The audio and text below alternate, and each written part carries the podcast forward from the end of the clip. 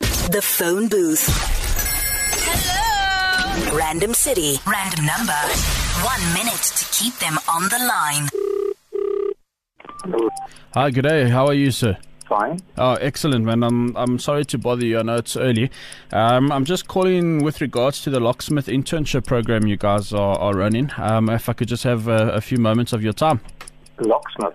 Yes. What Um, program is that? yeah, yeah, yeah. With regards to that program, I just wanted to know because I was just thinking this could open a lot of doors for my future.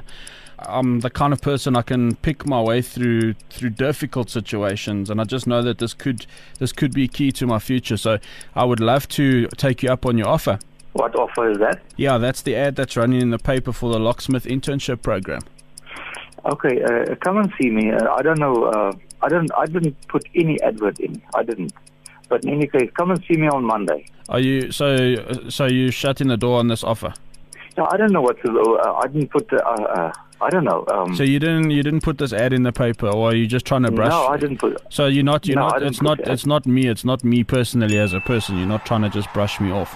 No, no, I don't Uh, brush you off. Okay, yeah, because No, I phoned yeah. I phoned a lot of companies and they're very picky and I'm like you know I know that like with the right with the right attitude and everything like I could I know this is Yeah. really like could be really key to anyone's future. So I just No. but uh, do you listen to the radio at all?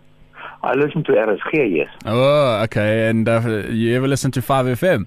No. Ah, you got to start because you're currently on our feature called Phone Booth. This is Duran Collard from 5FM. Uh, okay. Okay. yeah, it was just a just a prank, sir. The phone booth. Don't even think about leaving that booth.